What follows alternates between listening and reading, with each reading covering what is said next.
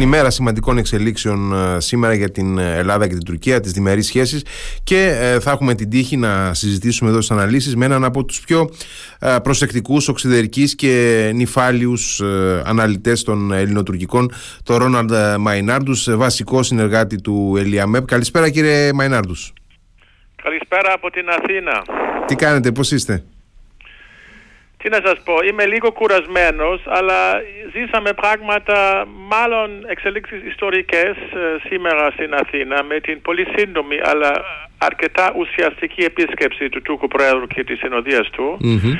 Και όπως λέμε στη γλώσσα μου, ακόμα ε, χωνεύω αυτά που είδαμε και ακούσαμε και διαβάζαμε. Ε, αλλά ναι, αξίζει το κόπο να τα συζητήσουμε γιατί έχει πάρα πολλές ενδιαφέρουσες διαστάσεις αυτές, ε, ε, αυτή η επίσκεψη και αυτά που λέχτηκαν γιατί λέχτηκαν αρκετά. Αυτό είναι πολύ ορισμένα πράγματα έγιναν τις τελευταίες εβδομάδες τους μήνους πίσω από κλειστές πόρτες και βέβαια σήμερα εμφανίστηκαν και τα αποτελέσματα αυτές, αυτής της διαδικασίας. Ε, εάν ε, σας ζητήσω να, ε, να ξεχωρίσετε ένα, το σημαντικότερο από όσα είδαμε σήμερα, ποιο θα ήταν αυτό; Ε, πέρα από τις λεπτομέρειες, το όλο κλίμα ήταν εξαιρετικό. Και αυτό το κλίμα συνοψίζεται καλύτερα από πολλά άλλα που έχω διαβάσει από τον ανταποκριτή του ε, του Reuters που έγραψε, που περιέγραψε για ένα διεθνές κοινό ε, αυτή τη συνάντηση ως επιλέξει ένα αξιοσημείωτο φεστιβάλ αγάπης χωρίς προηγούμενο. Δηλαδή αυτό στο Reuters ε, που δεν παίζει με τα λόγια είναι ένα πολύ σοβαρό πρακτορείο. Ναι, ναι, ναι. Ε, δηλαδή το κλίμα ήταν εξαιρετικό.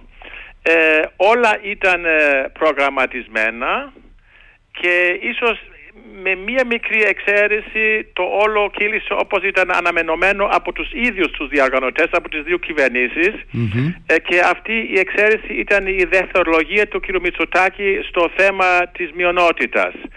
Ε, εκεί φοβήθηκα ότι πρόσεξα πάρα πολύ την αντίδραση ε, του Τούρκου Προέδρου λίγο φοβήθηκα ότι και αυτός θα αντιδράσει τώρα και θα έχουμε ένα αλαλούμ, αλλά δεν έγινε αυτό και αυτό είναι επίσης πολύ αξιοσημείωτο. Αυτό, αυτό το δέχτηκε μετά έγινε η χειραψιά. Δηλαδή συμβολικά αυτά παίζουν ένα ρόλο. Ναι, ναι, έχετε ε, δίκιο, έχετε δίκιο. Δηλαδή, ε, εμένα μου έδωσε, να σα πω, επειδή το, το έβλεπα και, και ζωντανά όπως, όπως και εσείς φυσικά εκείνη τη στιγμή, μου έδωσε την εντύπωση ότι ο, ο Ρετζέπτα Ταγί ας πούμε, ε, χρησιμοποίησε το λεξιλόγιο, τη ρητορική την πάγια της ε, τουρκικής εξωτερικής πολιτικής και μετά το άφησε. Ναι, αλλά πρέπει να δούμε και υπάρχει και μια δυναμική σε αυτή τη διαδικασία. Συγκρίνοντας τον, τον, τον, τον Ερντογάν πριν από, από ένα χρόνο, συγκρίνοντας και τον Ερντογάν στην συνέντευξη, την μεγάλη ουσιαστική συνέντευξη με την καθημερινή. Όλα αυτά είναι ιστορικά ε, δοκουμέντα ε, για τα ελληνοτουρκικά και συγκρίνοντας και τον σημερινό Ερντογάν με τις δηλώσεις του εκεί. Δηλαδή, βλέπουμε, παρατηρούμε ένα πιο διπλωματικό, ένα πιο ήπιο, αν θέλει κανείς, ε, Τούρκο ηγέτη. Αυτή είναι η εντύπωσή μου. Mm. Ίσως έχετε άλλη γνώμη, αλλά αυτή ήταν η ε, εντύπωσή μου. Όχι, νομίζω ότι είναι όπως το λέτε. Είναι απλά αυτό που αυτό που γενικά μας κάνει όλους επιφυλακτικούς είναι ότι μας έχει δείξει και μας έχει αποδείξει ο Ρετζέπτα Περτογάν ότι έχει πολλά πρόσωπα και μπορεί, ναι. και μπορεί να, να, να, να μεταπίπτει, να, να μετακινείται από το ένα στο άλλο πρόσωπο πολύ εύκολα. Έχετε δίκιο. Έχετε δίκιο απολύτως και, και ας πούμε παραδέχουμε την καχυποψία σας, θα το πω έτσι. ναι, ναι. Ε, ναι, ε, αλλά έχουμε εδώ και εγώ προσπαθώ να να αναλύσω τις σχέσεις ε, πολιτικά, δηλαδή ε, κοιτάζοντας ε, τις δομές. Ε, και πιστεύω ότι οι δομές των ελληνοτουρκικών σχέσεων έχουν αλλάξει τους τελευταίους μήνες. και πιστεύω, πιστεύω, γι' αυτό είμαι και σχετικά αισιόδοξος ότι πια ο Ερντογάν και ο Μητσοτάκης συμφωνούν είναι, ότι είναι προς συμφέρον των δύο κρατών, των δύο κυβερνήσεων, να μην πω των δύο λαών, ε, να γίνει αυτή η προσεγγιση Αλλά μας, μου είχατε, είχατε ζητήσει ποιο είναι το πιο αξιοσωμείωτο για μένα. Βέβαια είναι, είναι η διακήρυξη των Αθηνών περί σχέσεων και καλής Ε, τη διάβασα δύο-τρεις φορές και στα αγγλικά και στα ελληνικά είναι ένα ντοκουμέντο κατά τη γνώμη μου ε, ιστορικής ε, είναι σχετικά πολύ καλά γραμμένο, προετοιμασμένο. Έχει ένα όραμα, αυτό είναι σημαντικό, έχει ένα όραμα, συμφωνούν δηλαδή αυτοί... Δίνει, ε, μια, δίνει μια προοπτική, δεν κάνει μόνο διαπιστώσεις δηλαδή ότι τα, τα, πάμε, τα πάμε καλά μέχρι τώρα, αλλά δίνει και μια... Ναι, αλλά κοιτάξτε, έχει και πολύ συγκεκριμένα ε, κομμάτια μέσα. Έχει το όραμα αυτό, έχει τα ε, βράχει πρόθεσμα και έχει και τα, τα, τα άλλα τα, ε, τα, τα μακροπρόθεσμα ε, τους μακροπρόθεσμους άρα είναι ένα ουσιαστικό ντοκουμέντο και, και βάζει συγκεκριμένους στόχους σε, για συγκεκριμένα χρονικά διαστήματα. Άρα μπορούμε πολύ καλά σε, ας πούμε, σε ένα χρόνο να ξαναρίξουμε μια ματια αν έχουν υλοποιηθεί όχι. Και νομίζω ότι επίσης σημαντικό είναι ότι αυτή ήταν η πρόταση του Ερντογάν ότι αυτές οι συναντήσεις κορυφής να γίνουν κάθε χρόνο. Και έχει, έχει, έχει πει ότι ήδη την Άνοιξη ε, έχει καλέσει τον, τον Μητσοτάκη να έρθει στην Άγκυρα. Δηλαδή αυτά είναι πολύ πολύ σημαντικά πράγματα που, που, συμβαίνουν και που ακούμε από επίσημα χείλη σήμερα στην Αθήνα. Ε, λοιπόν, ε, η, η διακήρυξη ε, φιλίας και καλής γειτονίας που υπογράφτηκε μεταξύ των δύο κυβερνήσεων ε, δίνει λοιπόν έναν ορίζοντα, δίνει ένα βάθος στο, στο μέλλον.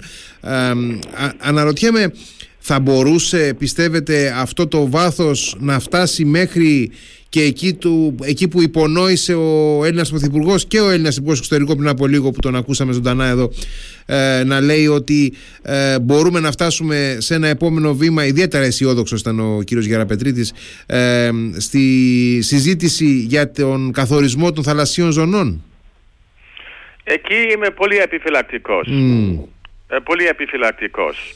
Αλλά νομίζω ότι η Ελλάδα φτάνει πιο κοντά γιατί ο Μητσοτάκης ε, είναι έξυπνος στρατηγικός ο, ο, ο πρωθυπουργός της Ελλάδας γιατί έχει θέσει ως στόχο του να, να, να λυθούν τα θέματα αυτά, να επιληθούν.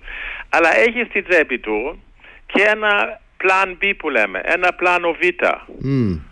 Και, και το έχει δηλώσει, δηλαδή το ξέρει και η άλλη, άλλη πλευρά, ότι στην περίπτωση που δεν καταφτάνουμε ε, ε, σε, σε μια ειρηνική διαθέτηση, μια συμφωνία για την οριοθέτηση, τουλάχιστον δεν θα φτάσουμε σε μια σύραξη. Δηλαδή θα συμφωνήσουμε να διαφωνήσουμε. Καταλαβαίνετε. Άρα για μια ειρηνική προοπτική είναι ένα ουσιαστικό αποτέλεσμα γιατί ε, αυτό το κείμενο δεν είναι νομικά έτσι, ένα ισχυρό ε, κείμενο το είπανε και στο τέλος αλλά δεσμεύεται κάπως έτσι ηθικά ο Ερντογάν για το μορατόριο, να μην ξαναγίνουν αυτές οι, οι, οι, προκλήσεις, να μην γίνουν παραβάσεις, να μην γίνουν όλα αυτά που έχουμε ζήσει πριν από, από, από ένα χρόνο. Ναι. Εσείς το θυμάστε όπως και το θυμάμαι εγώ. Δεν είχαμε μέρα χωρίς προκλήσεις από την Τουρκία. Δεν είχαμε μέρα χωρίς mm-hmm. απειλές από τον κύριο ερντογαν Και δηλαδή το κλίμα έχει αλλάξει ριζικά και αυτό είναι ένα θετικό αποτέλεσμα και κάπως επισημοποιειται ότι η συνέχεια ε, θα είναι, θα έχουμε συνέχεια σε αυτην Άρα λοιπόν, ναι, σε ό,τι αφορά το λεγόμενο ε, μορατόριο, δηλαδή ότι θα έχουμε αποχή από τέτοιες προκλήσεις κτλ. Αυτό θα, αυτό θα διατηρηθεί πιστεύετε για, για ένα αρκετό διάστημα ακόμα; Ε, αυτό το λέει, αυτό το λέει η διακηρυξη και αυτό το είπε και ο Ερντογάν, πάντα με την επιφυλαξη και σε αυτούς που λένε και είναι αρκετοί στην Ελλάδα που έχουν την καχυποψία και ίσως έχουν τους λόγους τους να το πούνε έτσι, τους λέω εντάξει και ο Ερντογάν και ο δικός μας εδώ και ο, και ο ε, ε, ε, Μητσοτάκης κοιτάει τα συμφέροντα της χώρας σου. Καλά κάνουν. Αυτό είναι η υποχρέωσή τους.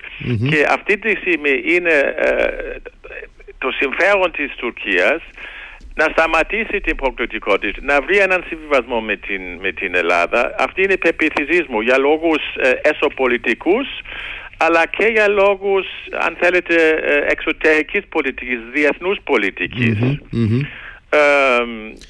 εσωτερικά ακόμα δεν έχει καν αρχίσει να λύσει τα οικονομικά προβλήματα ο Ερντογάν. Είναι μπροστά σε πολύ πολύ ουσιαστικά ζητήματα. Ίσως έχει καταλάβει στο μεταξύ ότι χωρίς την υποστήριξη ε, της Δύσης ε, δεν θα ε, βρει άκρη στα ζητήματα αυτά. Το άλλο είναι, είναι κυρίαρχος τη υπόθεση εκεί. Δηλαδή έχει κερδίσει στις εκλογές, αντιπολίτευση υπάρχει, αλλά είναι πολύ αδύναμη. Το ιδιο και στην ελλαδα Ό,τι λέει ο Μητσοτάκης ε, γίνεται πολιτική. Βέβαια υπάρχουν και φωνές της αντιπολίτευσης, αλλά ουσιαστικά είναι πολύ αδύναμη η αντιπολίτευση εδώ. Θυμάμαι και χρόνια και εποχές όπου είχαμε μια στεναρή ε, αντιπολίτης στα εθνικά θέματα και εσείς το θυμάστε ναι, πολύ καλά. ναι. ε, σήμερα πια δεν υπάρχει αυτό. Δηλαδή αυτά που λένε δύο ηγέτες ισχύουν κατά κάποιο τρόπο. Αλλά ίσως το πιο σημαντικό είναι το, το, το, το, το, η διεθνής πολιτική σήμερα ε, και εκεί ε, η Ελλάδα και αυτό είναι σημαντικό και είναι καλή είδηση έχει αναβαθμιστεί ε, λίγο πολύ ε, ο Ερντογάν καταλαβαίνει για να βρει ε, καλύτερες σχέσεις με την Ευρώπη και με τους Αμερικανούς πρέπει να τα βρει πρώτα με τους Έλληνες. Δηλαδή, mm. όπως έχω γράψει και, και πρόσφατα, ε, ο δρόμος της Άγκυρας προς τις Βρυξέλλες περνάει από την Αθήνα και η Αθήνα το χειρίζεται πολύ ζωστά. Και ε, για να, να προσθέσω και έναν επιπλέον παράγοντα σε αυτό που λέτε και ευχαριστώ που με φέρνετε εκεί γιατί ήταν το επόμενο ερώτημά μου λένε κάποιοι ότι από όλο το φάσμα, από όλο το, ε, από όλο το πλέγμα των σχέσεων του Ερντογάν με τη Δύση η ελληνοτουρκική προσέγγιση, ο ελληνοτουρκικός διάλογος είναι το πιο εύκολο. Μάλλον ναι. Γιατί μάλλον η Ελλάδα είναι η πιο λογική χώρα. Δηλαδή είναι μια φιλελεύθερη δημοκρατία, έχει μια λογική, αλλά βέβαια για τους Τούρκους το αφήγημα το επίσημο ε, το τουρκικό ε, αυτά τα πράγματα διαφέρουν λίγο και να μην ξεχάσουμε ότι υπάρχουν ουσιαστικότατες διαφορές. Να μην το ξεχάσουμε αυτό. Αναφέρθηκε το κυπριακο Αναφέρθηκε το μειονοτικό. Δηλαδή έπεσε από τον ουρανό κάπως αυτό το θέμα και δημιουργήθηκε αυτό το μικρό επεισόδιο που έχουμε ήδη πει. Αλλά να μην ξεχάσουμε επίσης ότι πέρα από, από τα αγγλικά τα λόγια η πρακτική της Τουρκίας τους τελευταίους μήνες έχει αλλάξει. Έχει αλλάξει ριζικά στην ρητορικη ε, η ηρεμία στο Αιγαίο είναι υπαρτή ε, και στο θέμα το μεταναστευτικό που είναι ε, ένα τεράστιο θέμα βλέπουμε και εκεί μια πρόπτικη και εκεί εμπλέκεται το όλο θέμα το ελληνοτουρκικό με το ελληνοευρωπαϊκό, το τουρκοευρωπαϊκό. Εκεί μπαίνει και η Γερμανία μέσα, μπαίνει και η Ευρωπαϊκή Ένωση μέσα. Και όλα αυτά προς το παρόν ε, είναι υπέρ των θέσεων της Ελλάδας. Αυτή είναι η δική μου πεποίθηση. Ε, να ρωτήσω, ε, σε σχέση με το μεταναστευτικό, γιατί, μιας και το αναφέρατε τώρα, ε, είδαμε ότι έγινε αυτή η πολυμερή συνάντηση, γιατί είχαμε τρεις υπουργούς από την ελληνική πλευρά, τον Υπουργό Εσωτερικών από την τουρκική πλευρά, τους, τους αρχηγούς του λιμενικού, ακτοφυλακής κλπ. αλλά δεν είχαμε κείμενο, δεν είχαμε κείμενο να υπογραφτεί εκεί. Είχαμε μια προφορική συμφωνία για στενή επικοινωνία και συνεργασία μεταξύ των δύο χωρών. Ε, τι βλέπετε στο μεταναστευτικό περισσότερο; Εκεί περιπλέκεται εκεί περιπλέκεται στην έννοια που εκεί η Ελλάδα ίσως ακούγεται έτσι ε, ε, περίεργα δεν είναι και κυρίαρχη ως χώρα μέλος της Ευρωπαϊκής Ένωσης ε, είναι και μέλος του Σέγγεν. Ε, τα ελληνικά σύνορα είναι και ευρωπαϊκά και λίγο πολύ πρέπει να έχει την έγκριση της Ευρώπης. Και εκεί αυτό και που, που, να είμαι πολύ ειλικρινής παρακολουθώντας τις συζητήσεις και τις εκπομπές σήμερα ε, στα, στα ελληνικά μέσα ενημέρωσης δεν κατάλαβα αν υπάρχει ήδη ή όχι αυτή η έγκριση της Επιτροπής. Γνωρίζω όμως από πρώτο χέρι ότι ο Υπουργός ε, ε, ε, Μετανάστευσης Πολιτικής, ο κ. Κερίδης, είναι πολύ δραστήριος και έχει κάνει πολλά ταξίδια, όχι μόνο στην Τουρκία, έχει κάνει ταξίδι εκεί, αλλά έχει πάει και στις Βρυξές, έχει πάει και στη γερμανια έχει κάνει μια προεργασία και για μένα είναι μόνο ένα τυπικό θέμα. Γιατί κατά τη γνώμη μου αυτό που βλέπουμε έτσι σε ένα μικρό επίπεδο μεταξύ Ελλάδας και Τουρκίας ότι η Τουρκία μας βοηθά να, να, να, να, να, να, να εμποδίσει τους μετανάστες, τους παράτυπους στο μεγάλο σκηνικό της Ευρώπης το ίδιο θέλει και η Ευρώπη. Το ίδιο θέλει η Ευρώπη και εδώ μπορούμε να κάνουμε έτσι μια προπόνηση αν θέλει κανείς ότι η Τουρκία είναι ε, αξιόπιστη δεν είναι. Εκεί μπορούμε να το δούμε. Και το αντάλλαγμα, και οι Τουρκοί βέβαια πάντα θέλουν ανταλλάγματα γιατί είναι και πολιτικοί και το παίζουν και πολύ πολύ ε, έξυπνα. Το αντάλλαγμα είναι το θέμα της βίζας. Σε ένα περισμένο αριθμό νησιών μπορούν οι Τούρκοι και είναι όντως μια περίπτωση καζάν-καζάν. Το τονίζω συχνά είναι καζάν-καζάν. Έχω πάει πολλές φορές αυτά τα νησιά. Οπ, χάσαμε, χάσαμε τη γραμμή του, του Ρόναλντ Μαϊνάρντου. Θα, θα επιστρέψουμε εννοείται αμέσως ε, για να συνεχίσουμε τη συζήτηση μαζί του ε, γιατί ε, τον κόψαμε θα έλεγε κανείς ε, στο, στο καλύτερο. Είχε πάρει φορά ο Ρόναλντ Μαϊνάρντους και μας ανέπτυσε τη σκέψη του για τις διαστάσεις των ε, ε, σχέσεων και ειδικότερα για ε, όλα όσα συζητήθηκαν και την προοπτική που υπάρχει για ευρύτερη συνεργασία στο, στο μεταναστευτικό. Ναι, ε, τον έχουμε ξανά τον ε, Ρόναλ Μαϊνάρτους στο τηλέφωνο. Δηλαδή τα καταλαβαίνουμε ότι είναι όντως ζωντανή εκπομπή. Αυτά ε, συμβαίνουν. Ναι, συμβαίνουν, ναι. ναι. Αλλά, αλλά είπα ότι στο μικρό βλέπουμε τώρα, στο επίπεδο το, το περιφερειακό, στο τοπικό βλέπουμε την συνεργασία στο μεταναστευτικό ότι ως αντάλλαγμα της συνεργασίας οι Τούρκοι απαιτούν κάτι και οι Έλληνες στη θέση να, τους να σου δώσουν τις βίζες και το ίδιο θέλουν και με την Ευρωπαϊκή Ένωση. Το θέμα των, των, των βίζα είναι ένα πολύ πολύ σημαντικό θέμα των mm συζητήσεων μεταξύ Βρεξελών και, και Τουρκίας και άρα ε, και πολύ ζωστά και πολύ ναι, όμορφα. Εκεί βοηθάει, βοηθάει, την τουρκική, βοηθάει την τουρκική πλευρά ε, αυτή η συμφωνία τώρα με την Ελλάδα για τις βίζες στα 10 νησιά. Οπωσδήποτε. Mm. Οπωσδήποτε. Και στο κάτω-κάτω βοηθά και εκεί τους, του, του, του, τους επιχειρηματίες, τους Έλληνες που του έχουν τουρισμού, ναι, ναι. ξενοδοχεία, που έχουν εστιατόρια, που έχουν ταβέρνες, που έχουν τις τουριστικές υποδομές mm-hmm. εκεί. Mm-hmm. Ε, ε, αναρωτιέμαι ε, το επόμενο βήμα που θα πρέπει να περιμένουμε τώρα ε, ακούσαμε ήδη όπως είπατε και εσείς για την ε, ε, πρόσκληση που υπάρχει προς τον, στον Κυριάκο Μητσοτάκη να επισκεφτεί την Άγκυρα την Άνοιξη ενώ φυσικά επίκειται άλλη μια συνάντηση των δύο ηγετών το καλοκαίρι στην Ουάσιγκτον με αφορμή την, τη Μεγάλη Σύνοδο για τα 75 χρόνια από την ίδρυση του ΝΑΤΟ. Αλλά σε επίπεδο εκτός των ηγετών σε επίπεδο των Υπουργείων που έχουμε δει ότι αναπτύσσεται του διμερούς διαλόγου ε, ε, τι, τι βήματα πρέπει να περιμένουμε πιστεύετε; Εγώ περιμένω στην καλύτερη περίπτωση μια καινούρια κανονικότητα των σχέσεων γιατί είναι γειτονικές χώρες αλλά οι σχέσεις αυτές σπάνια είναι ομαλές Δηλαδή είναι μεν ε, γειτονικές, αλλά πάντα υπάρχουν αυτές οι ενστάσεις, εντάσεις και υπάρχουν τα ζητήματα, προβλήματα. Να, να, να, να υπάρχουν δηλαδή συνεργασίες, να υπάρχουν επαφές. Και εγώ χαίρομαι πάρα πολύ που είδαμε και στη διακήρυξη το people to people, λαός προς λαός, να, να πάει και ο Κοσμάκης από τη μία μεριά στην άλλη, να υπάρχει συνεργασία μεταξύ των, των, των, των, των πανεπιστημίων, να υπάρχει ε, ε, ε, των τουριστών κλπ. Υπάρχουν πάρα πολλά πρακτικά σημεία. Γιατί το λέω αυτό; Το λέω και τώρα ως Γερμανός.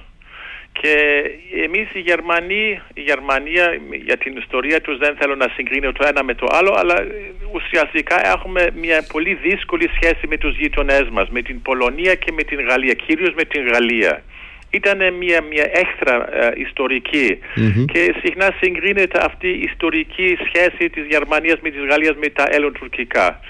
είναι προβληματικές οι συγκρίσεις αυτές, αλλά θέλω να πω ότι τα τελευταία 20-30 χρόνια έγιναν πολύ πολύ συντονισμένες προσπάθειες και σήμερα οι σχέσεις αυτές είναι πάρα πολύ έντονες και θετικές και στο θέμα και στο επίπεδο του κοσμάκη το, το, των κοινωνιων και το όραμα που, που, που, που, βγαίνει λίγο πολύ από αυτή τη διακήρυξη ότι η, η, η συμφιλίωση είναι ένας κοινός στόχος. Ακούγεται ίσως παράξενα, αλλά αυτό είναι το όρομα και θέλω να πιστέψω ότι αυτό μπορεί να γίνει πραγματικότητα, όχι από τη μία μέρα στην άλλη, όχι από ένα χρόνο στο αλλο αλλά σε ένα καλύτερο κλίμα πολιτικό, κοινωνικό, ε, ίσως θα καλυτερέψουν και οι, οι πιθανότητες να βρεθούν λύσεις για τα πολύ περίπλοκα δύσκολα πολιτικά ζητήματα, υφαλοκρηπίδα, ΑΟΣ,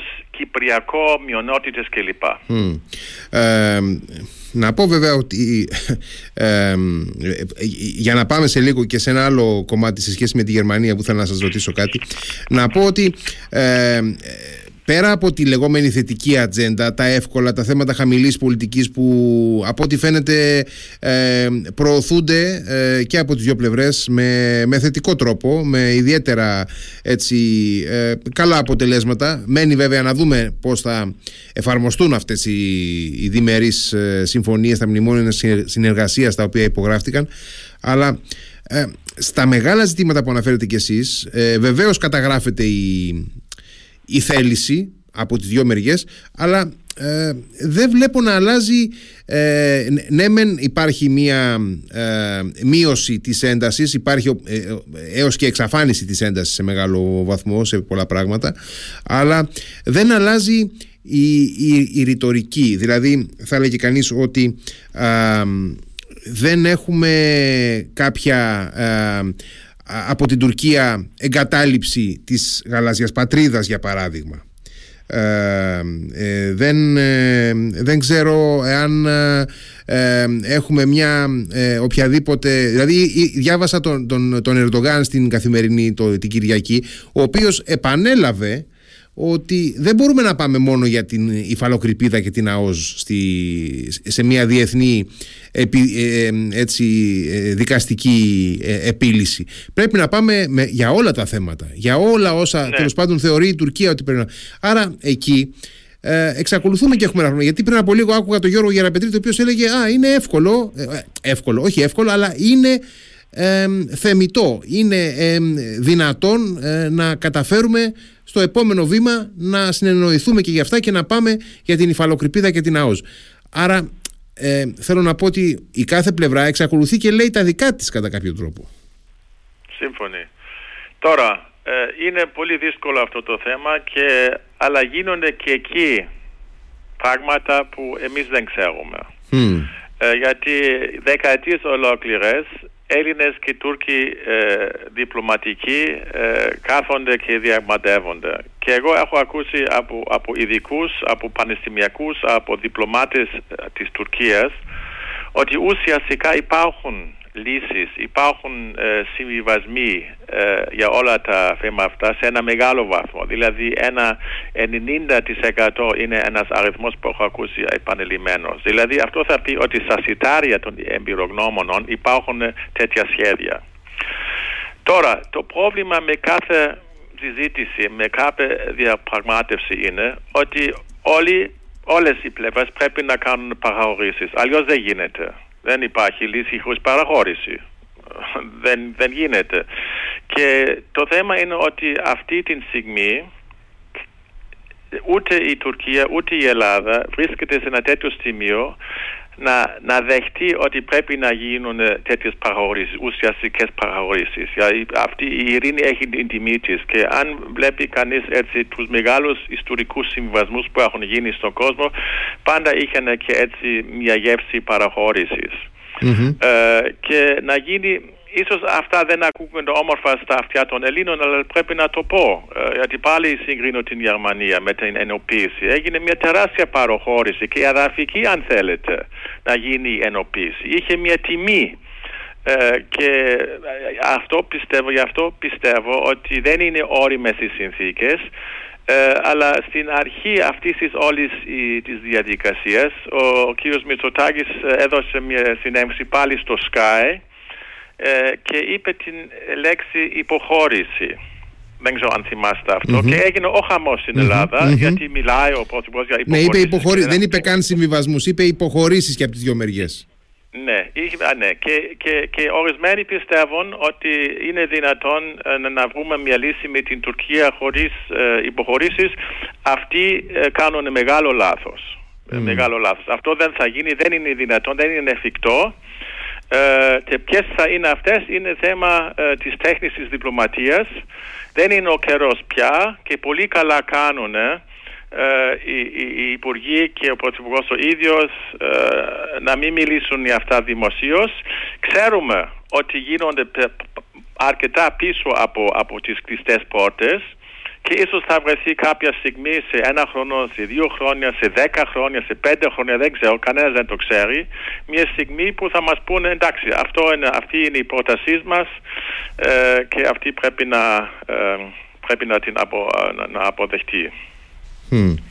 Ε, να πάμε λίγο και στα της ε, Γερμανίας. Είχαμε πρόσφατα επισκέψεις του, ε, του Έλληνα Πρωθυπουργού και του Τούρκου Προέδρου στην ε, Γερμανία. είχαμε εκεί και κάποια παρατράγουδα, το πούμε έτσι, με, την, με τις κοινές δηλώσεις του ε, Ρεζέπτα Περντογάν με τον Όλαφ Σόλτς σε σχέση πάντα με τα ζητήματα της Μέσης Ανατολής. η, η Γερμανία πώς ε, ορίζει τις σχέσεις της τώρα με τις δύο χώρες και τι ρόλο ε, εν πάση περιπτώσει ε, επιφυλάσσει στον εαυτό της για τις ελληνοτουρκικές εν πάση περιπτώσει συζητήσεις, διαφορές, ε, ε, το διάλογο; Να πούμε πρώτα ότι η Γερμανία, η επίσημη Γερμανία, το Υπουργείο Εξωτερικών είναι ενθουσιασμένη επιλέξει ενθουσιασμένοι από ό,τι συμβαίνουν εδώ μεταξύ Ελλάδας και Τουρκίας. Του είπε επιλέξει ο καινούριος πρέσβης μας, ε, ο κ. Ανδρέας Κίντερ, που μιλάει και ελληνικά, αυτό είναι πολύ θετικό αλλά λέει ότι παρατηρούμε τις εξελίξεις αυτές ε, με, με, με, με ιδιαίτερο ε, ενθουσιασμό. και εξήγησε ότι το θεωρεί σημαντικό και για την Ελλάδα και για την Ευρωπαϊκή Ένωση. Αυτό ήταν σημαντικό, γιατί λέει ότι αυτά που συμβαίνουν είναι σημαντικά και για την Ευρωπαϊκή Ένωση. Γιατί πρέπει η μεγάλη εικόνα είναι ότι στην Γερμανία κυρίως που έχει εξαιρετικό ε, ε, ενδιαφέρον για το τι γίνεται στην Τουρκία υπάρχει ο φόβος η Τουρκία να φύγει από την Δύση και ο στόχος της γερμανικής εξωτερικής πολιτικής είναι να σταθεροποιηθεί η νότιο-ανατολική Ευρώπη και να σταθεροποιηθεί η κατάσταση στο Αιγαίο και στην Ανατολική Μεσόγειο και αν θέλεις να δεσμευτεί, να δέσουμε αν θέλουμε την Τουρκία να μην μας ξεφύγει, να μην πάει σε ένα κόσμο που εμείς δεν έχουμε καμία επιρροή πάνω της.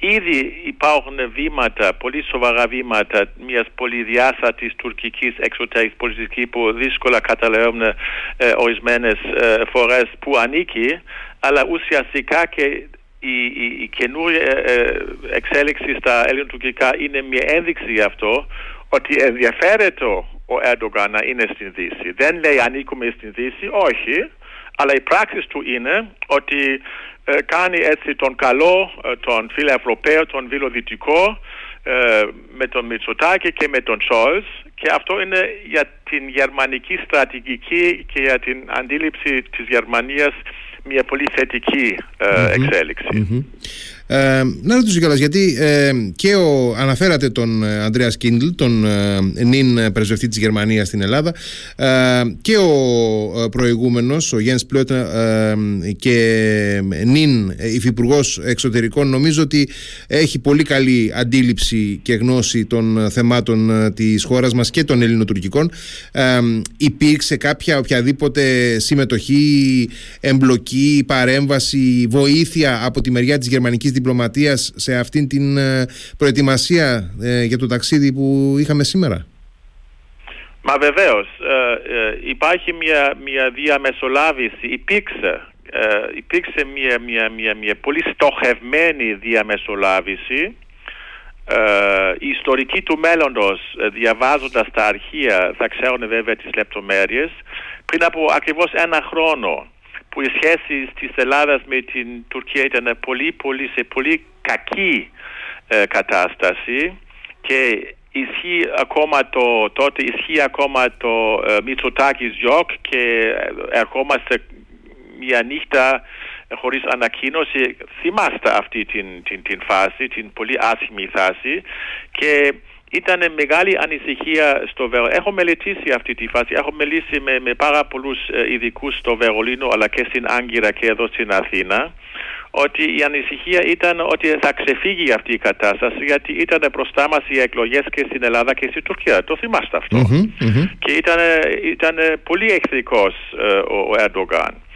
Ε, και τότε έγινε αυτή η στοχευμένη διαμεσολάβηση του Βερολίνου και, και βρεθήκαν στην γερμανική πρεσβεία κοντά στην Ευρωπαϊκή Ένωση στο, στις Βρυξέλλες διπλωμάτες από την ε, η κυρία Μπούλα και ο κύριος Καλίν μαζί με τον Γιέντ Πλέτνα που είναι το δεξί χέρι του Όλαφ Σόλς και συμφώνησαν να ξαναρχίσουν τον διάλογο. Και ουσιαστικά ήταν το τέλος του Μητσοτάκης Γιόκ. Αυτά τα ξεχάσαμε γιατί μετά είχαμε τους, τους φωνικούς σεισμούς, έγινε αυτή η, η, το ταξίδι αστραπής του Νίκου Δένδια και ξεκίνησε αυτή η διπλωματία των σεισμών και η Γερμανία πια δεν χρειάστηκε. Ο ρόλος Άρα... της Γερμανίας δεν χρειαστηκε Άρα ε, με την ε, τότε γερμανική παρέμβαση ε, ήδη μετά το καλοκαίρι του 2022 ε, είχε αρχίσει να ζεσταίνεται το κλίμα για, ναι. μια, για μια επανέναρξη του διαλόγου ναι. πριν, πριν από τους σεισμούς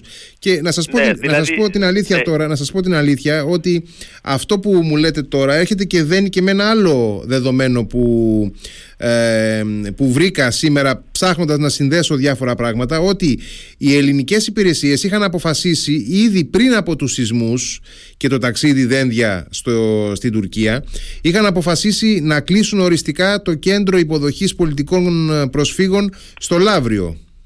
Ναι, βέβαια. Ε, το Αυτό κέντρο... το Ιούλιο. ναι η εκένωση του καταβλισμού και αυτά που λέει ο Έντογκαν σήμερα βέβαια στα αυτιά των Ελλήνων είναι εντελώς απαράδεκτα γιατί μιλάει για τρομοκρατία και ήταν θέμα αλλά γεγονός είναι ότι η Ελλάδα ε, το εκλεισε και το, το ήταν για τον Ερντογκάν ε, ε, ένα θέμα το οποίο το έθεσε σήμερα. Οι Τούρκοι το καταλάβανε. Υποθέτω ότι οι περισσότεροι Έλληνες ακροατές δεν, δεν, το κατάλαβαν. Δεν το κατάλαβαν, όχι, δεν το κατάλαβαν. Διότι ε, ε, δεν είναι, αυτό είναι ένα θέμα το οποίο δεν έχει συζητηθεί ποτέ ιδιαίτερα στην Ελλάδα. Δεν είναι, είναι, είναι σχετικά άγνωστο.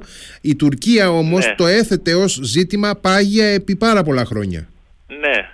Αλλά κοιτάξτε, με όλο τον σεβασμό προς τους συναδέλφους ε, δημοσιογράφους ε, στην Ελλάδα υπάρχουν αρκετά θέματα που δεν ζητούνται. Για το mm. ένα ή το άλλο λόγο. Mm-hmm. Και το θέμα της, ε, της, ε, της διακριτικής διαμεσολάβησης της Γερμανίας Πού τα ξέρω αυτά; Τα ξέρω γιατί μελετώ εγώ τα τουρκικά ε, μίδια, μελετώ το, το, το, τα, ελληνικ, τα γερμανικά μίδια mm-hmm. και κάνω μια έρευνα και μιλώ, κάνω συνέντευξεις λοιπά. Αυτά δεν δημοσιεύτηκαν σωστά στην Ελλάδα. Mm. Δεν είναι γνωστό. Είναι ενδιαφέρον, δεν ξέρω. Για μένα είναι ενδιαφέρον. Παίζει ρόλο αυτό. Και παίζει και ρόλο ότι όλους αυτούς τους μήνες ε, στις ελληνογερμανικές θέσεις το θέμα της Τουρκίας παίζει ρόλο. Δηλαδή, ήταν πρόσφατα, όπως είπατε πολύ σωστά, ο, ο Μητσοτάκης ε, στο Βερολίνο με τον Σόλτς. Ήταν και ο, ο Ερντογάν λίγες μέρες αργότερα με τον Σόλτς. Εδώ ακούσαμε μόνο ε, για, το μέσο, ε, για, το, για τους μετανάστες και για, για, για τις προκλητικές δηλώσεις του Ερντογάν για, για την Γάζα. Mm-hmm. Αλλά έγιναν πολύ ουσιαστικές συζητήσεις για τα ελληνοτουρκικά είπε επιλέξει ο, ο Σόλτς ότι τον ενδιαφέρει το θέμα αυτό, θα είναι πάντα στο πλευρό των Ελλήνων και των Τούρκων να βρουν ε, ε λύσεις για τα θέματα. Αυτά είναι, αυτά είναι πολύ ουσιαστικές τοποθετήσεις που mm-hmm. δείχνουν ότι επίσημα η Γερμανία παίζει ένα ρόλο. Ποιος είναι αυτός ο ρόλος, βέβαια δεν το συζητάμε στις, στις συνεντεύξεις τύπου, δεν το συζητάμε ε, δημοσίως γιατί κανένας δεν ρωτάει. Mm. Ναι, ναι. κανένας δεν ρωτάει. Δηλαδή οι δημοσιογράφοι και δεν ρωτάνε. Ποιος είναι ο ρόλος σας, κύριε Γερμανέ; Δεν έχει ρωτηθεί αυτό. ε, λοιπόν, ε, έχει, έχει, έχει όντως ενδιαφέρον ε, αυτή η διάσταση και ε, ενίοτε ξέρετε υπάρχει στην ελληνική κοινωνία και μια, ε, μια, μια αίσθηση ότι α, α, οι Γερμανοί που μας ε, είναι φιλοτούρκοι και μας πιέζουν να τα βρούμε με τους Τούρκους ας πούμε. Ή και να κάνουμε συμβιβασμούς και να δώσουμε το ένα και να δώσουμε το άλλο. Οπότε θέλω να πω ότι ίσως και στα ελληνικά μέσα ενημέρωσης ενίοτε να μην δίνεται ιδιαίτερη διάσταση σε αυτές τις επαφές, παρεμβάσεις κλπ και για αυτό το λόγο. Δεν ξέρω. Ναι. Σε αυτό μπορώ να προσθέσω ότι έχετε απολύτως δίκιο. Είχαμε κάνει εδώ μια σιγουρμέτρηση της κοινής γνώμης πριν από ένα χρόνο περίπου και όντως ένα 75% των ερωτηθένων λέει ότι η Γερμανία είναι πάντα με την Τουρκία. Mm. Τέλος. Δηλαδή εκεί δεν υπάρχει. Το περίεργο είναι ότι στην Τουρκία έχουμε τα ίδια αποτελέσματα. Δηλαδή όχι 75% αλλά μια πλειοψηφία των Τούρκων πιστεύει ότι η Γερμανία είναι με την Ελλάδα. Αυτό. ε, ναι. Αλλά να πούμε και ένα τελευταίο εδώ στο θέμα αυτό, στην ενότητα αυτή, ότι ε, το έχουμε ακούσει ε, και στην συνέντευξη, το έχουμε διαβάσει στην συνέντευξη του Ερντογάν με την καθημερινή, τεράστια ε, που λέει ότι εγώ επιμένω τα θέματα αυτά να λυθούν σε διμερές επίπεδο. Δεν θέλω την ανάμειξη τρίτων. Εντάξει. Ναι. Και για αυτό το ρόλο μια ανάμειξη μιας Γερμανίας θα είναι διακριτική. Δεν, δεν θα κανουν δεν θέλει να κάνει διαφήμιση με τον ρόλο. Δεν, δεν είναι ο τρόπος, δεν είναι ο τρόπος με τον οποίο ενεργεί η γερμανική Άρα λίγο το ξέρουμε, αλλά το έχω μελετήσει και το έχω και δημοσιεύσει και νομίζω έχει ενδιαφέρον και θα συνεχίζεται. Αυτό θα συνεχίζεται πιστεύω στο μέλλον. Ε, ε, και πιστεύω επίσης ένα τελευταίο σε αυτό, τα θέματα που συζητούν Ελλάδα και η Τουρκία είναι από τη μία μέρα ε, διμερεί θέματα, αλλά υπάρχει και, υπάρχουν και θέματα που δεν είναι μόνο διμερεί, έχουν προεκτάσεις. Το βλέπουμε και τώρα στο θέμα των μεταναστών. Δηλαδή η Ελλάδα πρέπει να πάρει έγκριση από τις, ε, τις, από τις Βρυξέλλες και πρέπει να έχει τη συμφωνία των Γερμανών για μια μεγάλη συμφωνία γιατί θα κοστίσει λεφτά. Η Τουρκία θέλει λεφτά. Και η αυτά Τουρκία ζητάει λεφτά, βεβαίως. Ναι. Ε, πολλά λεφτά, δισεκατομμύρια. Ε, να ρωτήσω και κάτι πρόσθετο, ε, την, την, την αίσθηση που έχετε. Ε, αυτή η διακριτική πάντοτε, αλλά ε, με, με ενδιαφέρον, παρέμβαση των, των, της γερμανικής διπλωματίας υπέρ των ανοιχτών διάβλων Αθήνας και Άγκυρας ε, ευθυγραμμίζεται και με την Ουάσιγκτον, ευθυγραμμίζεται με αυτά τα οποία ενδεχομένως ενδιαφέρουν και την, τις Ηνωμένες Πολιτείες εδώ στην περιοχή; Ναι, ε, ναι, ναι, ναι. Ε, και αυτό είναι ένα θέμα το οποίο ε, δεν συζητιέται δημοσίως επισήμα, αλλά, αλλά, αλλά έχω από, από, από, από, από, από καλές πηγές ότι, ότι υπάρχει μια συμφωνία, υπάρχει μια συμφωνία μεταξύ Βερολίνου και Washington ότι τα διπλωματικά θέματα της διευθέτησης των σχέσεων μεταξύ Ελλάδας ε, με την Τουρκία να, τα χειρίζεται ε, η Γερμανία. Οι, οι, οι Αμερικοί, οι Αμερικανοί λένε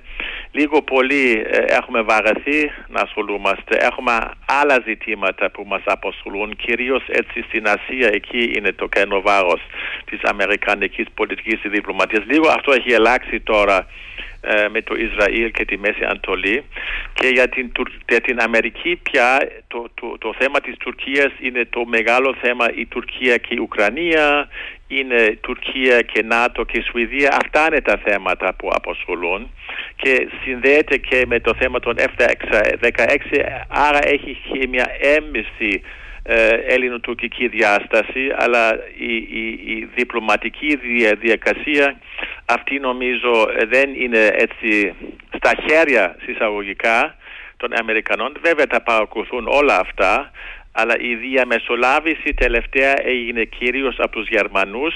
Η Γερμανία έχει δηλώσει ότι η σταθεροποίηση της κατάστασης στην ε, ε, Νότιο-Ανατολική Ευρώπη είναι μια προτεραιότητα και το βλέπουμε και με τέτοιες ε, πρωτοβουλίες.